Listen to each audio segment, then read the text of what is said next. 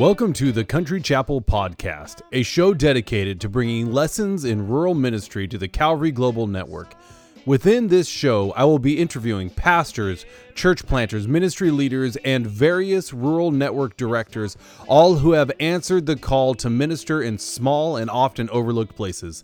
The aim is to gain wisdom, guidance, and vision to help encourage and equip those already engaged in rural ministry and to make the need for a focus on rural ministry obvious to all. I am Pastor Jack Coltis, and thank you for joining me.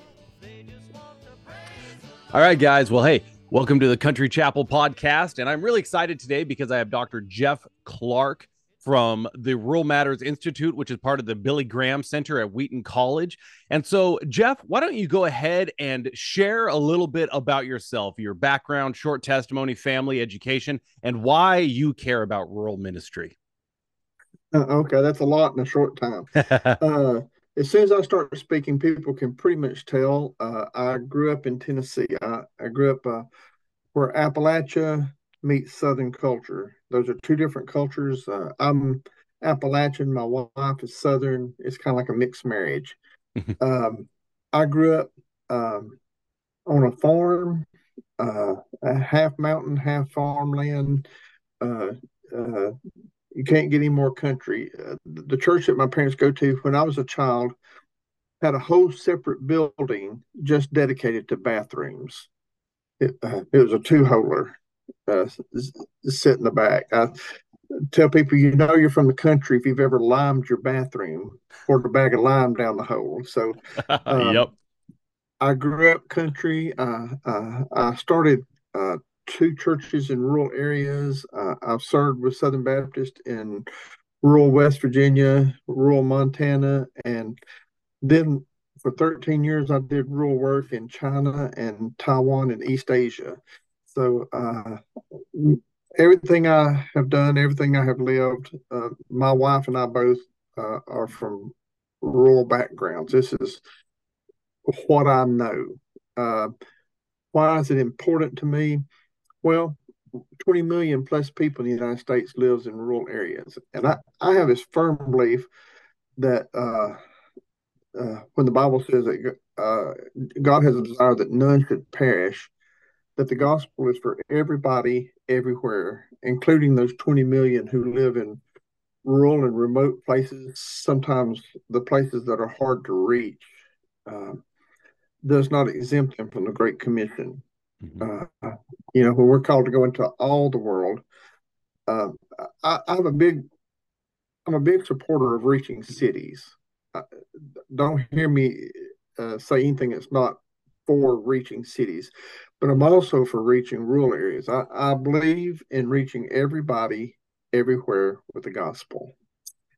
Um, does that is that a quick uh, synopsis do you want more yeah yeah no no that's really good honestly and it sounds like you know just kind of hearing about your rural uh, experience i mean so you've done rural pastoring in the united states and even abroad then you said huh so you you've yes. had you've had your fingers kind of in all of it all around the world huh yes and i still work with the international mission board for southern baptist uh, mm-hmm. helping develop strategies uh, resources for uh, people who are going to rural and remote places literally around the world.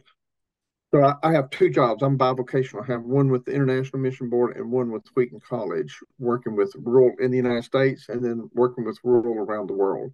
So I'm I'm everything rural.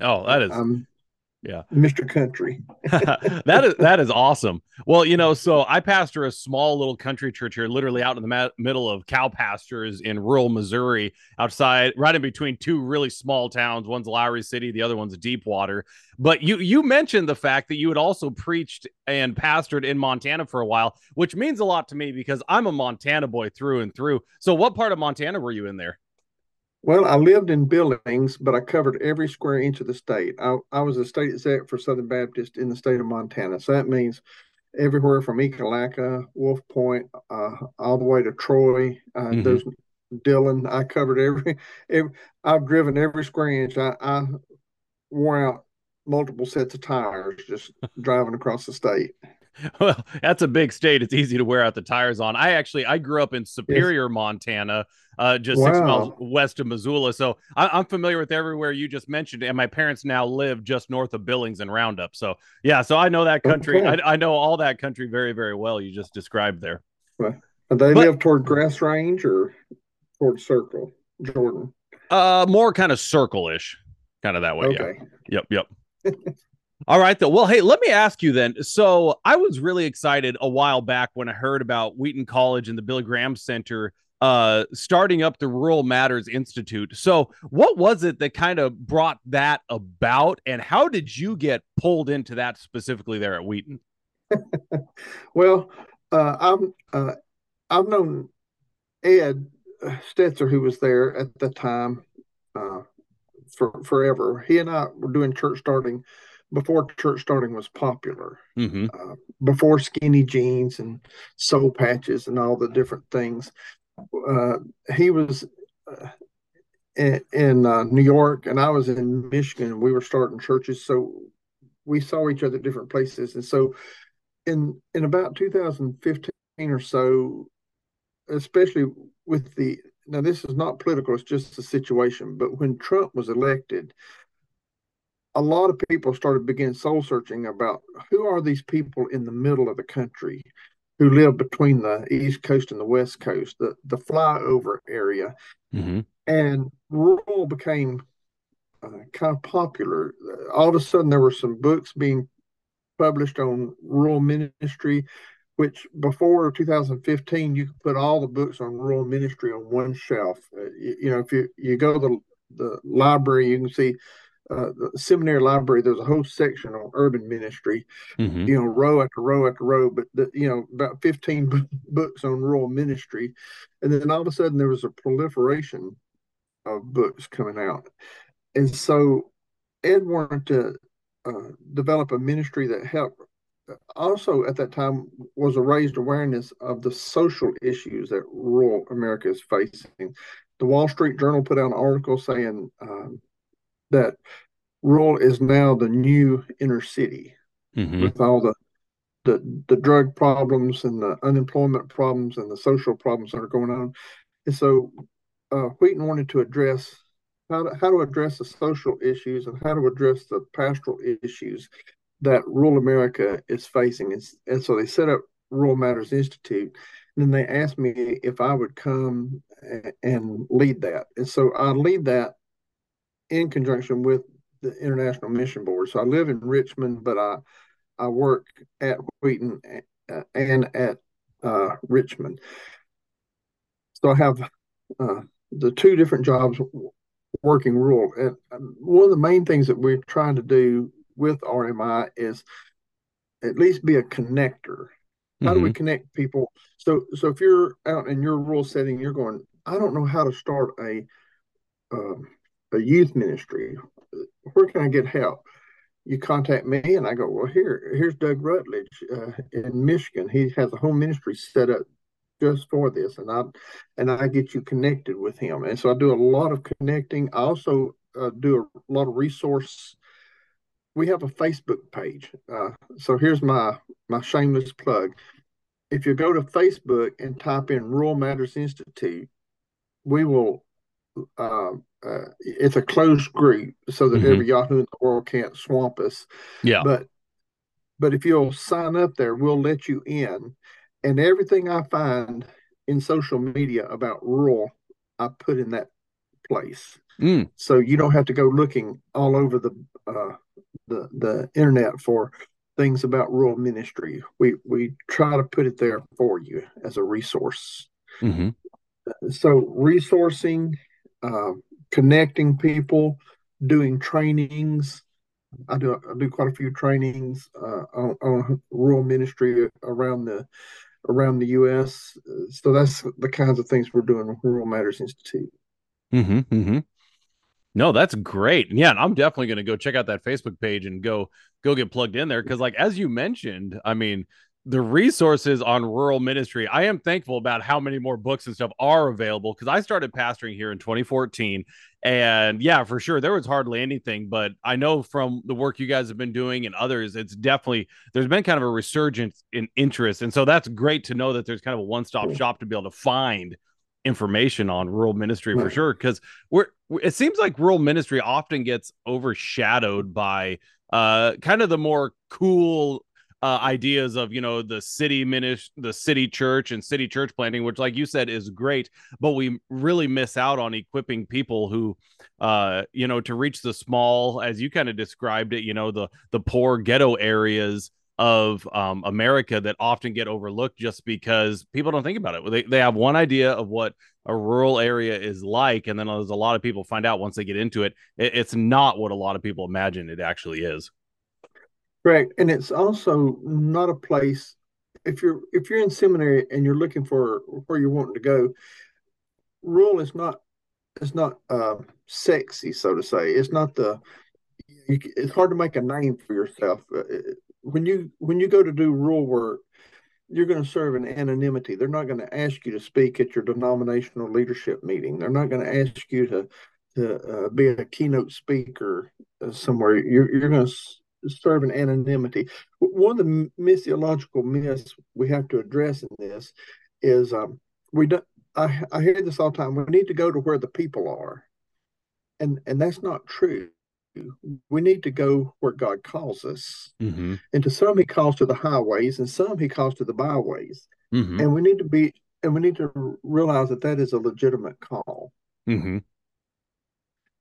So Am I preaching now? Should I? Yeah, no, no, no, no. That is okay. so good. I mean, yeah, because that's kind of like me because I pastored, like I like I told you, kind of, you know, uh, I was in rural Montana. That's where I grew up. That's where I came to know the Lord in a logging community. Fell in love with Jesus, and then after that, the Lord took me to the place I said I would never go, which I was in a city after that for about seven years. Did church planting mm-hmm. in the mm-hmm. Seattle area, and then um, you know and then like i said in 2014 the lord called us down here to missouri and it is so true it has to be a calling anytime you go anywhere in service to the lord it has to be something god is directly calling you to do as a minister but now that kind of gets me on to a next question then for you when you are looking for pastors who are called to rural ministry. Are there any specific things that you're kind of looking for in these men to kind of see whether or not this really is a calling from the Lord or or something else you know what do you look for as you've been a pastor in rural settings i'm sure you've seen a lot of guys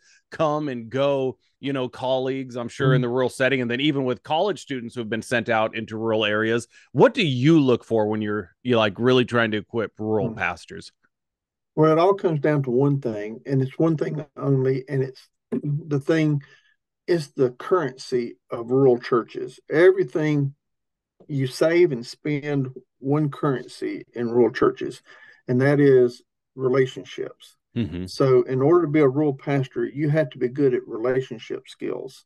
When we were in Montana overseeing Baptist work for the state, um, 85, 90% of all the pastors who were fired while I was there was not because of theology or for moral issues. It was because they had relationship issues.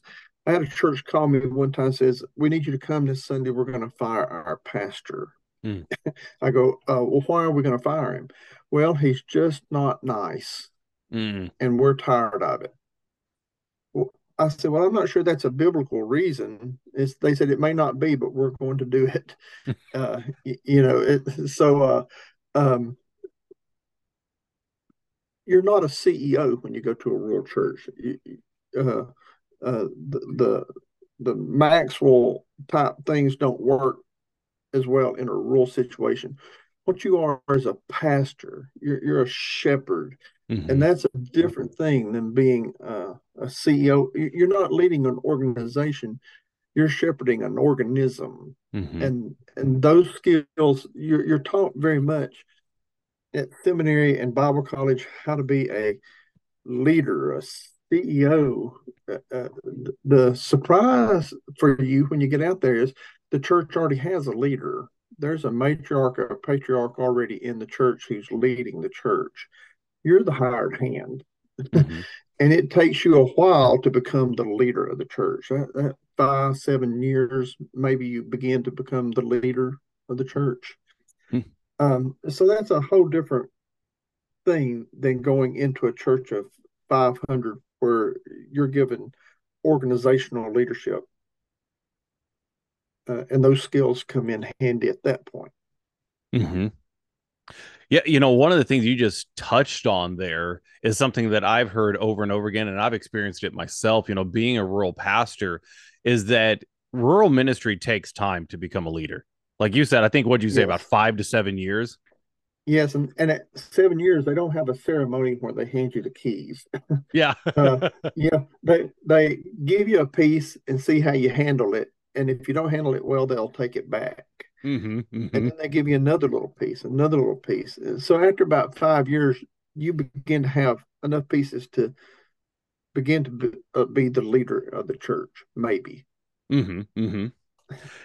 and what um you know what did, have you found so relationship you say is a key thing that uh pastors need then to be able to uh you know uh, to be able to reach that point of being a leader and being a person that's going to be respected and followed and then kind of given more of the trust to the community because i think that's the thing a lot of people miss about rural ministry is when we're talking about you know people kind of the church handing over leadership it's about them handing over trust and what i found too yes. like in in my ministry circumstance is uh, i was like the fifth pastor to pastor our church between 2020 and 2014 and so the church had gone through a mm-hmm. lot of people who were just like there for a couple years, two years, three years. I think the guy who was there the longest in that time frame was about five years. And I realized very quickly people struggle with trust in rural areas, especially when it comes to pastors, because it seems like a lot of uh, rural churches they see pastors coming in especially younger guys that they're coming in and they're going to use it as a launching pad they're not even going to use it as a place where they want to commit and be committed to the people would you say that's something you've seen also yeah absolutely we have to get past the mindset of starter churches you're not in the minor leagues mm-hmm. when you mm-hmm. go to a, a, a rural church you're not working your way up to the big leagues anywhere God calls you is the big leagues. Mm-hmm. It, it, may be a small church, and no place is unimportant to God. Mm-hmm. And so, once you have these things in your head, this um, uh, the the problem, and you mentioned it here, these short term tenures. When the currency is relationship, every time somebody leaves, it's like a tearing apart of the relationships. Mm-hmm. And a church can only take so many times being torn apart till they develop another leader who's stable, that, that matriarch or patriarch, like I was talking about. Um, and so when they they know there's a, a two-edged sword on one side, the pastor comes in and he's successful. And if as he's successful, the bigger church in the next town over notices and siphons him off uh, and he's willing to go because they're willing to pay him a living salary, mm-hmm. you know, and, that's appealing when you have uh, a couple of kids and a wife and you're driving a school bus and working at an auto parts store trying to make it work. Mm-hmm. Um, the other side is uh, the pastor has some kind of theological problem or he's lazy and he's and uh, after a couple of years the church helps him find a new place of ministry mm-hmm. uh, okay so uh, so what you're so what churches are trying to find is a really good mediocre pastor who won't be taken away, and we don't have to fire, who can stay long term. We'd rather have mediocre and keep him for ten years than have a really good pastor for only two years. Mm-hmm. And so it's really hard to find that that pastor who's willing to be good and stay. Mm-hmm. Th- those are difficult to come come by.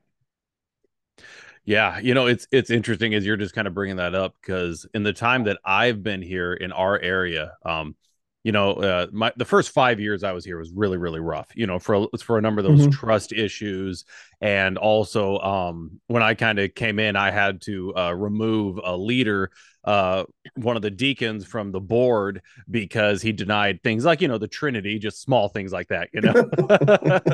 and, and yeah. actually, I actually I didn't have to remove him, but it came down in a board meeting where he pretty much said, "If you guys don't fire him, I'm leaving." And so he ended up leaving, which was good because I wasn't leaving, and if he hadn't left, I would have told him he had to go.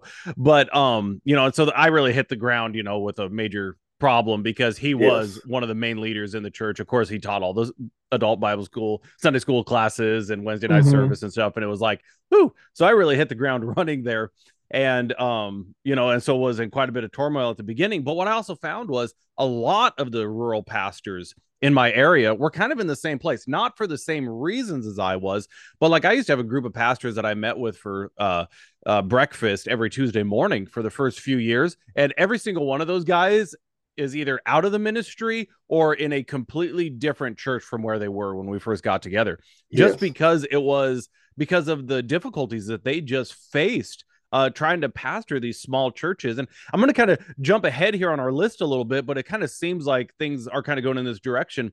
You know, what steps do pastors need to take then in order to make it for the long haul? you know in order, in order to make mm-hmm. it to that seven ten year period where they're actually able to start really accomplishing and building upon that foundation that they've laid you know what what do pastors need to have in place to get there mm-hmm. well the first thing you need to do is understand how long the church expects you to be there mm-hmm. so if, if your church thinks you're going to be there three years and then move on your your ministry really doesn't start until after the third year Mm-hmm. Once you once you get past that expectation, they're going, well, he's still here. I guess he's gonna stay. Okay, mm-hmm. so that means the best thing you can do is move into your town. Um, uh, now I know in small rural areas sometimes it's hard to find a place, but if you can find a place in your in your town, move into the town, unload your boxes. I've seen pastors who've had boxes in their uh, garage uh, two years after they moved there. Mm. What that's telling the people is you're not permanent. Mm-hmm. Uh, the next thing they need to do is listen. Uh, again, the key is relationships. Uh, that's the currency. And the only way you develop relationships is by hearing their stories. Mm-hmm. So you don't go in telling them what we're going to do, how we're going to fix things. It's like a good country doctor. You need to hear first before you make a diagnosis. You know, you know, if you walk in and the doctor says, "Oh, I see what your problem is. You have cancer. We need to do surgery," you're going, "Doc, you don't. You have. You know, the first thing the doc does is take your temperature and several other things that may seem unrelated, but he's gathering up information to help him make a good diagnosis later.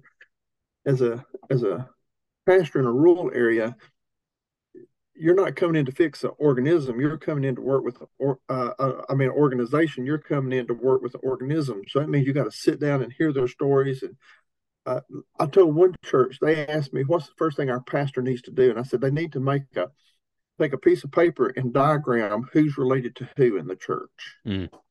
I said, "You need to make a, a family tree." And the lady says, "Well, we don't really have a family tree. We have a family bush."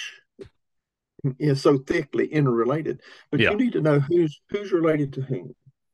Um, the next thing you need to do is you need to be uh, uh, intimately involved in the community. Uh, you need to go to ball games. You need to go to the fish fries. You need to go to everything that is done in the community. You need to be seen as a community leader, especially in rural areas. Mm-hmm. You can't you can't be isolated from the community. Um, um, I had a couple different people tell them, "I'm, I'm a preacher. I'm just here to preach the word." And I said, "Well, you need to keep your resume updated um, because in rural areas, the first thing they want you to do is be their pastor, mm-hmm. not the preacher. That they can forgive mediocre preaching, but they can't forgive mediocre pastoring." And so that means being in the community, knowing people, visiting in their houses. It means drinking a lot of really bad coffee. uh, you know, it's a it's you're you're building the foundation of the relationships from which you're going to do ministry. Mm-hmm. Does that make sense?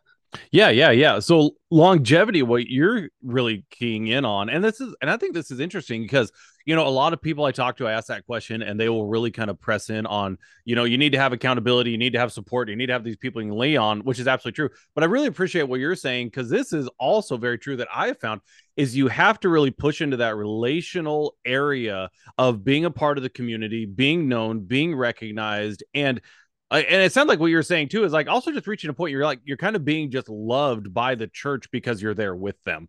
Like you know yeah. them, you know what they're going through. You're not just their pastor. As I've heard, I think it was Tim Keller in in uh, an article he wrote on the Country Parson uh, a number of years ago. Like he touched on the fact that the rural pastor tends to be more like uh, kind of an uncle like you know almost yes. like an uncle in the community he's at every birthday he's at every graduation every sporting event he's just kind of like that extra uncle in the family who's just there at everything yeah and uh, like you said accountability that's important when you're leading an organization and, mm-hmm. and, you hear a lot about that about you don't need accountability in a, in a rural church they'll be it for you you don't have to worry yeah they'll they'll hold you accountable uh, uh, that's uh, you know since you're the hired hand they're they're more than glad to tell you you know what's what's not working and what needs to be fixed but yeah when you're in a small community you're you're not only like the uncle but you're you're, you're like the bivocational um, counselor for the community mm-hmm. uh, you become especially the smaller the community the more uh, the bigger your counseling responsibility is. You're in a small community. You, you're the marriage counselor. You're the mental health counselor. You're the drug counselor. Uh, the police find somebody who's uh, suicidal. They call you to come out. Uh, uh, there's been a death on the highway. They bring you out to tell the family. Um, you, you become. Um, it's not just you're not just preaching it's not even just pastoring. You, mm-hmm. you are you are the counselor, you're the community leader, you're the one that they look to in times of crisis. Uh, that that they might not look to you like that if you're in uh, St. Louis, Missouri, but mm-hmm. you know you're out in Deer Lake, Missouri. They're going to look to you for these kinds of things, and that's a, a different skill set than what you're trained for in seminary. Mm-hmm and it's uh, not not easy to find those skills. Yeah.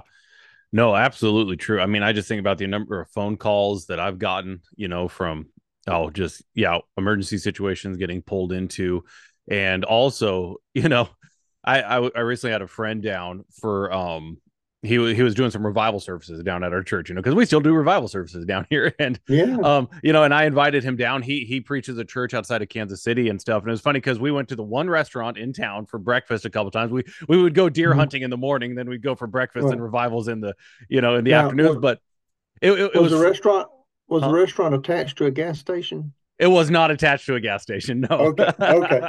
yeah, not quite. Not quite. we used to have one of those, but that one shut down. but but it was just funny though because like yeah, as I was sitting there in there with them, I I couldn't tell you how many conversations I ended up having with just the people as they were coming through the little cafe right. there. You know, some of them who used to be people that went to our church, you know, are still coming, getting coming to me for counsel and stuff. Some people have never come to our church, but they all know me. And it, it does just touch on that aspect of, yeah, you are the community counselor. It's like if you're one of the pastors in the community, you go out somewhere, people are going to start asking you questions. They're going to start coming to you for advice on all sorts of things. And so you always have to be ready. There's a stigma attached to seeing a counselor. Mm-hmm. Okay.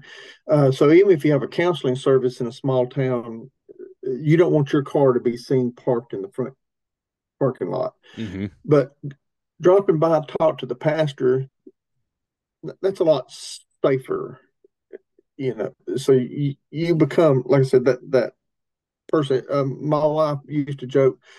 Uh, we lived across the street, uh, and our first church start from the grocery store, and it took me an hour and a half to buy a gallon of milk you know, I made seven visits while trying to buy a gallon of milk. Yep, yep. You know, but that's just real life.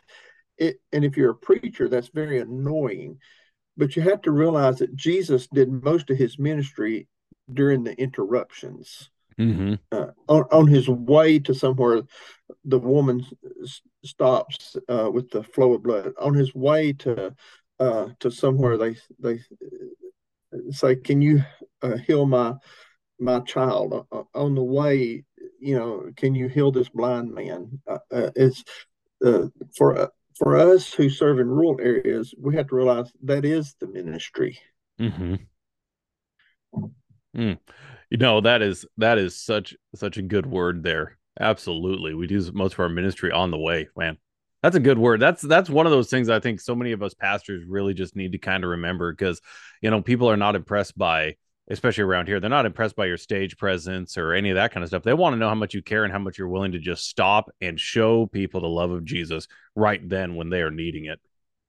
Well, I told a church the other day um, uh, that uh, uh I was preaching and during the preaching I had to stop for about 20 seconds to let a big four wheel drive truck with no muffler go by the church. I mean, mm-hmm. he just uh, after he went by, I asked him, "What do you have that that old boy wants?" You know, he's got a four wheel drive truck, a gun rack, a six pack, and he's listening to country music. What is it inside your church that you have that he wants? Mm. Well, nothing. They couldn't think of anything. I said, "That's right." He He's not sitting there with his friends at a bar on Friday night going, Man, I hear they got a great preacher at the Baptist church or the Methodist church or whatever. I think I'll go uh, listen to him. Mm-hmm. Nobody goes, Hey, I hear they got really good music. Mm-hmm. I think I'll go try that church. The only reason they come is because we're back to the magic word now. They have a relationship with you. Mm-hmm. And they go, I like that guy. He comes by and he talks to me. He doesn't preach to me. And and the next time I'm in trouble, I'm if I don't go to church anywhere, but if I did, I'd go to his church. Mm-hmm. Because when he's in crisis one day, he'll show up, dragging himself into that church. Him and his wife about to get divorced, going, "I need help. You're the only one I trust." Mm-hmm. Uh, and that all comes back to that relationship. So that means you had to be in the community and you had to make visits. I know mm-hmm. that's a out of vogue thing now, but they're not. You can make the best PowerPoint uh, in the world and and hone your preach until it's excellent, but they don't care. Mm-hmm. They don't care about your music. They don't care that you've fixed up your sanctuary. They care about the relationship. It all comes back to that one word. I, am sorry, I'm just a one trick pony. well, no, but I mean, e- even if it, people might get tired of hearing it, it's like, but that's the truth. That is the reality. I can I can tell you that from growing up in rural America to pastoring now in rural America, relationship is the absolute key thing. But now let, us mm-hmm. go ahead and kind of take a little uh kind of take a little bit of a turn here because one thing we didn't really talk about especially for new pastors is what's the best way to even get into you know a church or pastoring in a rural area you know, because I talked to uh, David Pinkney over at Acts 29 a couple weeks ago. Yeah, uh, we we talked about this a little bit, and of course, Acts 29 they're all about church planting. You know, they're about church planting, church planting, church planting. But then, of course, you got mm-hmm. different guys. You got like uh, Mark Clifton, who I'm sure you know, uh, yeah. who's all about you know revitalization and replanting churches. And then you know, there's also the whole just getting called up by the church search committee and getting hired on in a church. What do you see as being the best way to get into a rural community as a pastor? Do you think it's church planting, taking on a failed work, revitalizing it, or just get hired in? You know, what have you kind of seen over the years? Yes. Next question. Yeah. Okay. um, um, there are many churches that are in desperate need of revitalization. Yeah. Okay and and there is a need for church planting. Mm-hmm. Uh, we see this uh, over and over again.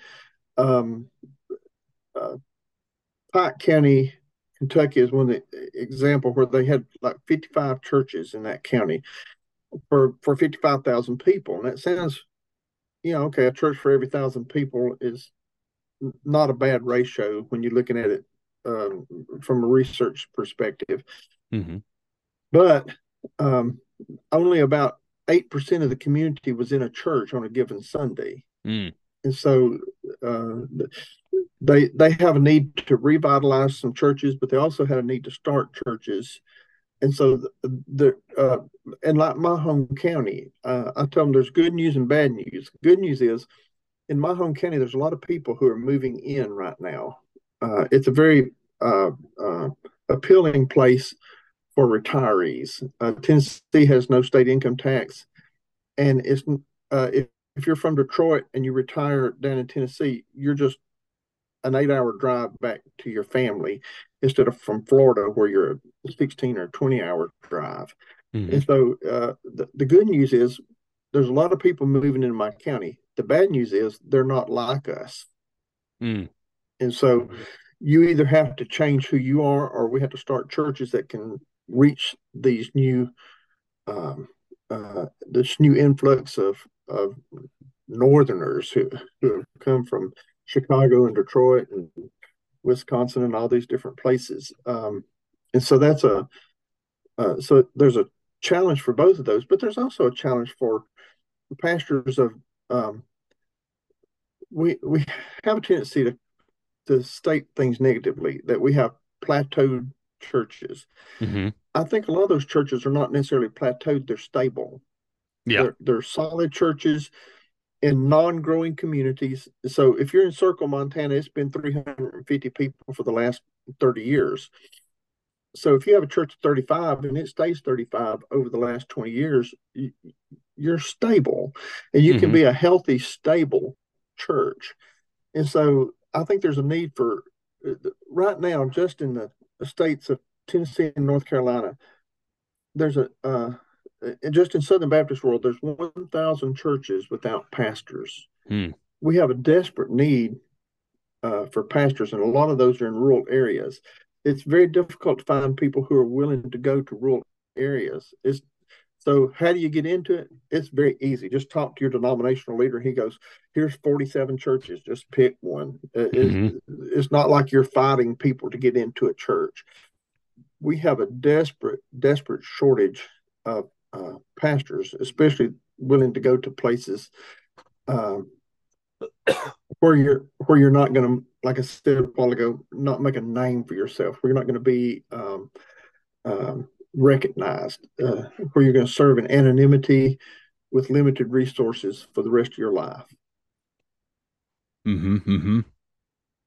Now, for those guys who want to go like in and plant a church, what are some of the mm-hmm. difficulties mm-hmm. that they're specifically going to face in church planting in rural areas? Uh, first of all, no matter where you go, unless you're going to your hometown, you're going to go cross culturally. Um, uh, the, the leader of the Dirt Roads Network, uh, Steve McVeigh, said, if you've seen one small town, you've seen one small town. Mm-hmm. That 20 miles away, the next small town will have a completely different culture. So the first thing you have to do is you have to come in as a cross cultural missionary and learn your culture, learn your language. When I went to Michigan, they uh, I was in northern Michigan, uh, four and a half hours north of Detroit. And when I got to that, we had one traffic light in the county. When I got to that county, the question that I asked uh, a, a, a, woman, a lady, would be, "Who are you from home?" Mm. I'm going. Well, I've never heard that question before. The question is, "What is your maiden name?" Mm. So that we can put you in a family structure. Uh, so that was a. Uh, so you have to learn the language. You have to learn the culture, and the way you do that is by getting involved in everything in the community that you can possibly join.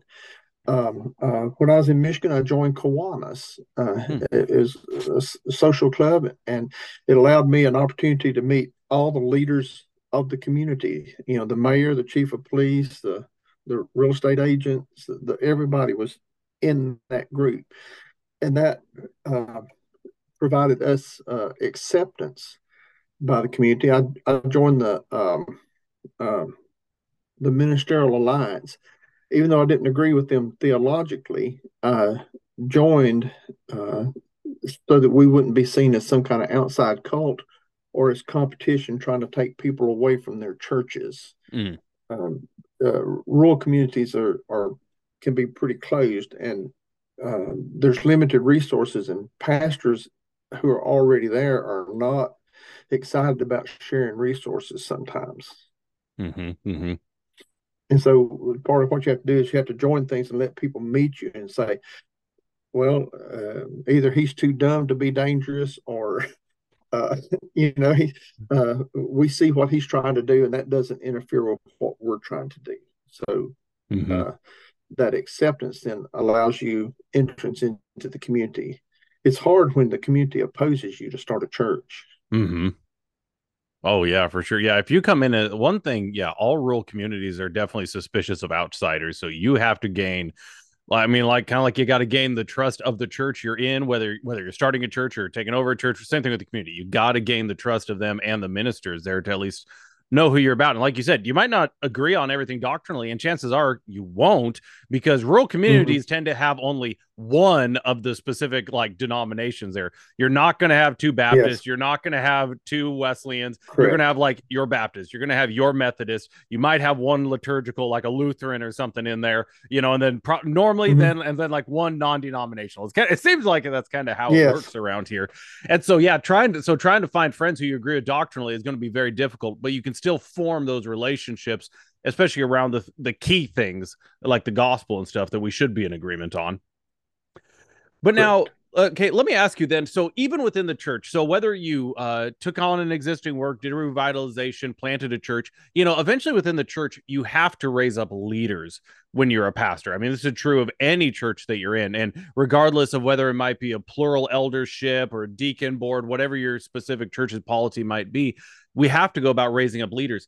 Now, one thing I have found that's difficult about raising up leaders, especially in a rural area, is um, even though like I came from a rural area myself and then came back to a different rural area, you know what? When, like when I was church planting in Seattle, you know, I was with Calvary Chapel. I was in Seattle originally mm-hmm. because of a Bible college there, and so we had kind of this ever ready resource of kids and young men and adults who had gone through some form of Bible college or training that I could then easily put into leadership. But when you get into rural America, sometimes it's even hard to find somebody with just a college degree generally, especially among the men. If you're in like a real agricultural area or mining area or logging area where a lot of these guys are hard blue collar workers, good men, godly men, you know, but they don't have all the education and stuff that we often think of when we're looking for leaders. How do we go about raising up leaders in such uh, places and circumstances like that? Well, the, the first thing is to realize the only thing that needs a degree is a thermometer. Mm-hmm. Uh, what you what you need is a calling, and yep. that calling is different. Now, also, we have to help churches. Um, I have churches all the time. Man, can you help us grow? We need we need some more workers in the church, and um, that's a what we tend to want people who will help our church, not people we have to help. Mm-hmm. Uh, so um, the the reason we have a thousand empty churches right now in Tennessee and North Carolina is because um, we've not done a good job in making disciples. When we focus on making disciples, after a few years, we don't have enough places for these people to serve. We have to send them out in order to keep them working. Um, instead of uh, instead of having to beg people to to do jobs. We got more people wanting to do jobs than we have places for them to serve. That's the way discipleship works. Discipleship and raising up leaders is not a program then it's a matter of you taking somebody with you as you make visits mm. and they watch you make visits and they they watch you counsel and you help them to put together a, a sermon and you know, I have people. Oh, I can't preach. Uh, well, you teach Sunday school. This is only half as long, and nobody gets to interrupt. Mm-hmm. You know, it's it's a, a perfect situation. Uh, and so uh, let's just try it once and see how it goes. And you work with them, and they go, "Well, that wasn't so bad." You know, well, okay. In a couple of months, I'm going to be on vacation. I need you to preach this date, and you, and you start raising them up with just in time training instead of trying to send them off to school and get them certified. And once they get certificates, they want to go to bigger churches. Mm-hmm. If you keep them, if you keep them in the community, um, um, the Second Great Awakening, the Methodists did circuit riding preachers. Mm-hmm. Baptists raised up farmer pastors. Uh, the, the, and farmer pastors, the church can't fire him because he belongs to the in the church. His family is in the church. Um, he's going to be there long term. He doesn't have assimilation issues. He doesn't have outsider issues. Um, there's a lot of advantages of raising up uh, lay people to be pastors um, without necessarily giving them a whole bunch of uh, certificates and degrees, but giving them what they need to actually lead. And there's mm-hmm. a lot of resources today that you can help somebody where they don't have to go off to go to school mm-hmm. Mm-hmm. Mm-hmm.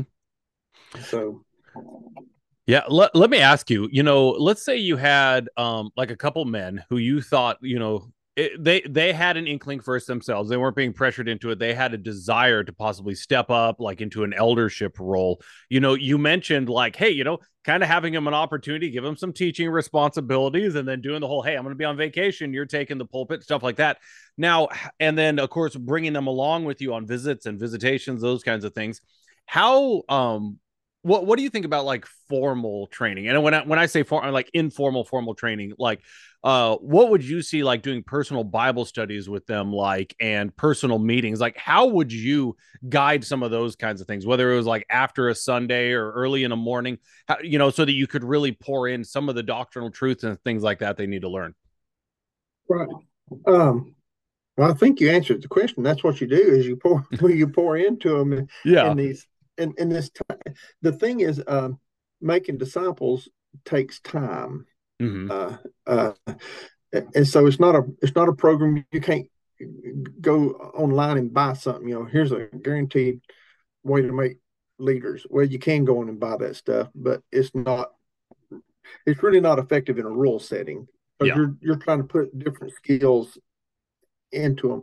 And some of those skills they already have because they grew up in the relational church. They understand the relationships. They already know who the matriarch or patriarch is. They know how the church works. What they need are some skills, uh, some specific skills in in uh, uh, preaching and counseling and administration.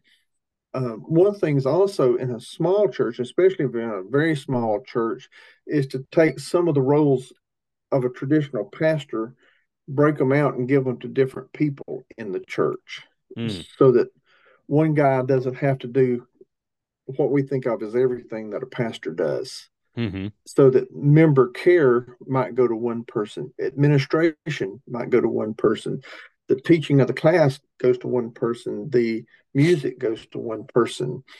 And so that you break up those responsibilities so that it's not so overwhelming to each one their role. Mm-hmm. Um, yeah.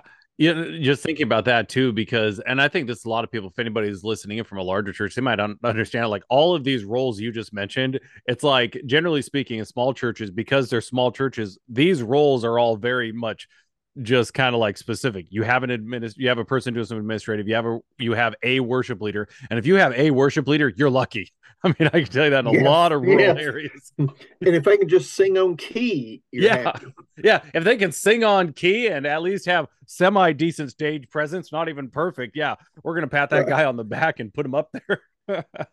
yes. Yeah. Absolutely. Yeah. No, that's no that that's some really really good wise words. You know, you're just sharing there.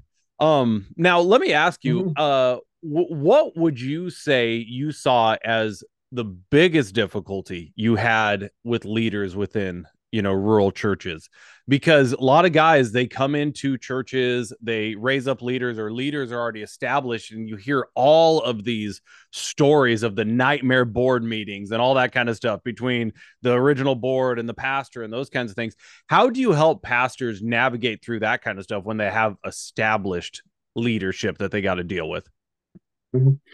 uh, boy established leadership that's not going the same direction you're going is a very difficult situation. And part of that is you have to, um, again, before you can start trying to fix that, you have to be willing to listen, to be heard, uh, uh, to hear what they're saying in order to, to develop the relationship enough that they trust you when you have to make hard statements mm-hmm. when you have to make hard things. But you can't do that in the first six months of your ministry. Uh, you haven't earned the right to be heard. You haven't earned the right to to make decisions for this church. This church has been here 200 years, and my family's been here the whole time. Mm-hmm. You know, uh, uh, I grew up on a farm where my dad grew up, his dad grew up, his dad grew up, and his dad grew up. You know, we we've been here for uh, Clarks have been in this area for 200 years. You've been here for six months, and and you don't even understand us, mm-hmm. and you're trying to tell us what to do. And so you have to listen. And, sometimes the, the most terrible part about listening is sometimes every once in a while you'll figure out maybe you're not right. And that's really, I, I hate that personally. Uh, you, you, know, and and okay, so maybe we need to do it your way. Uh, uh, um, and, and sometimes you have to look at it and go, in order to fix this, this is going to be a five year project to to even begin to address this. Mm-hmm. I, I don't have to get it done today.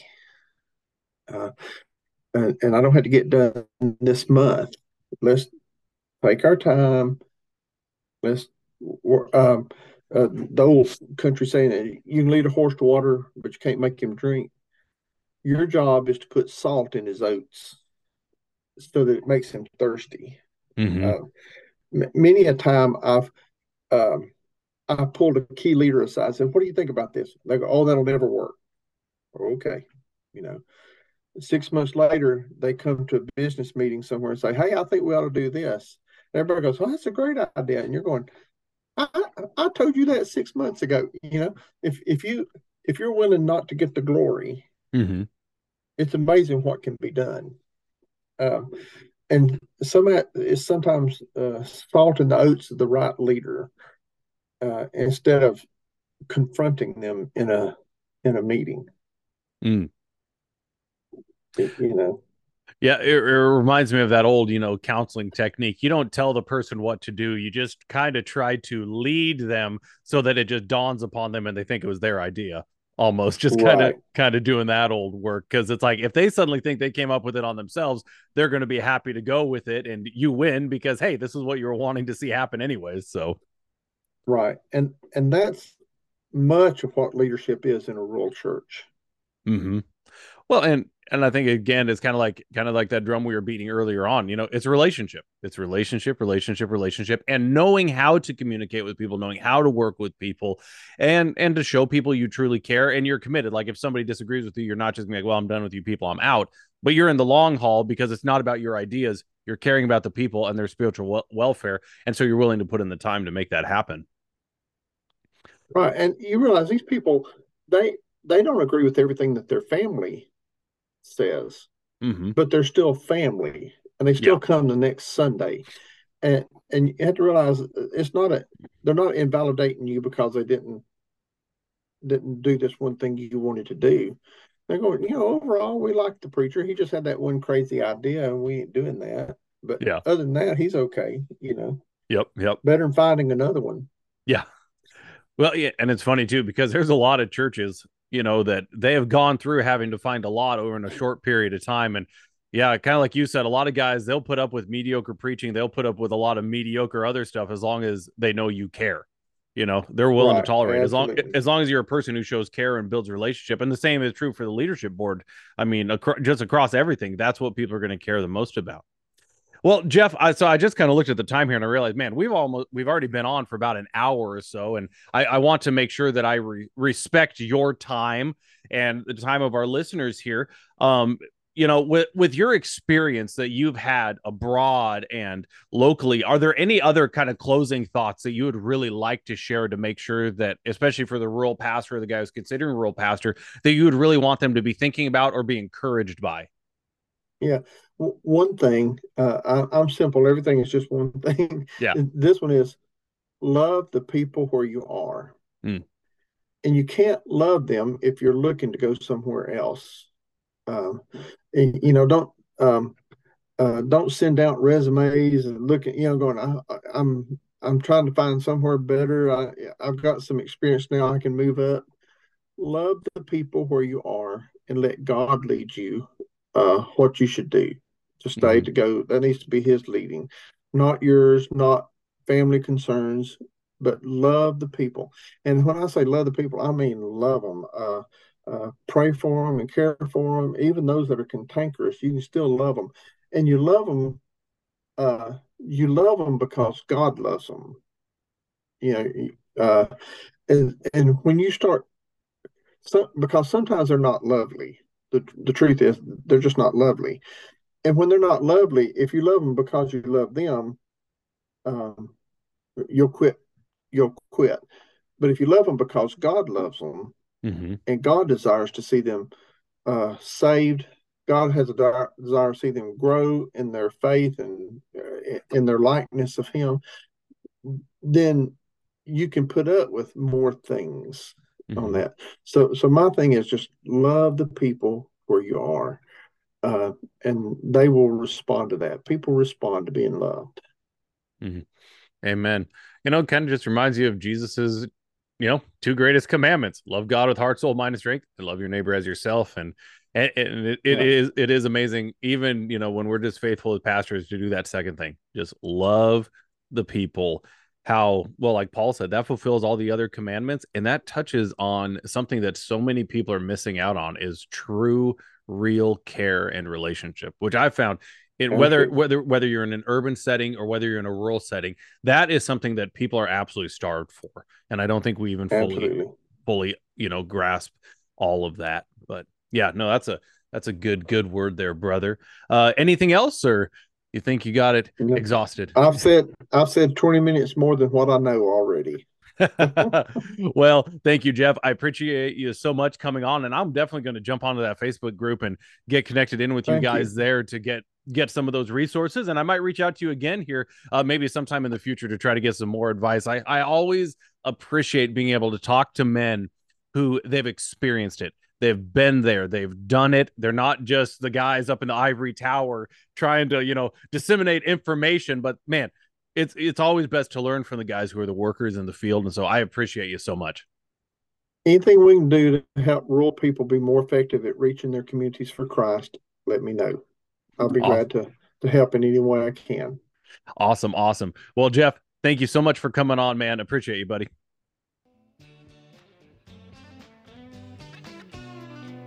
This has been an episode of the Country Chapel Podcast, a ministry of Calvary Global Network. Please like and share this with your friends and ministry and subscribe so that you can be notified whenever we release any future content.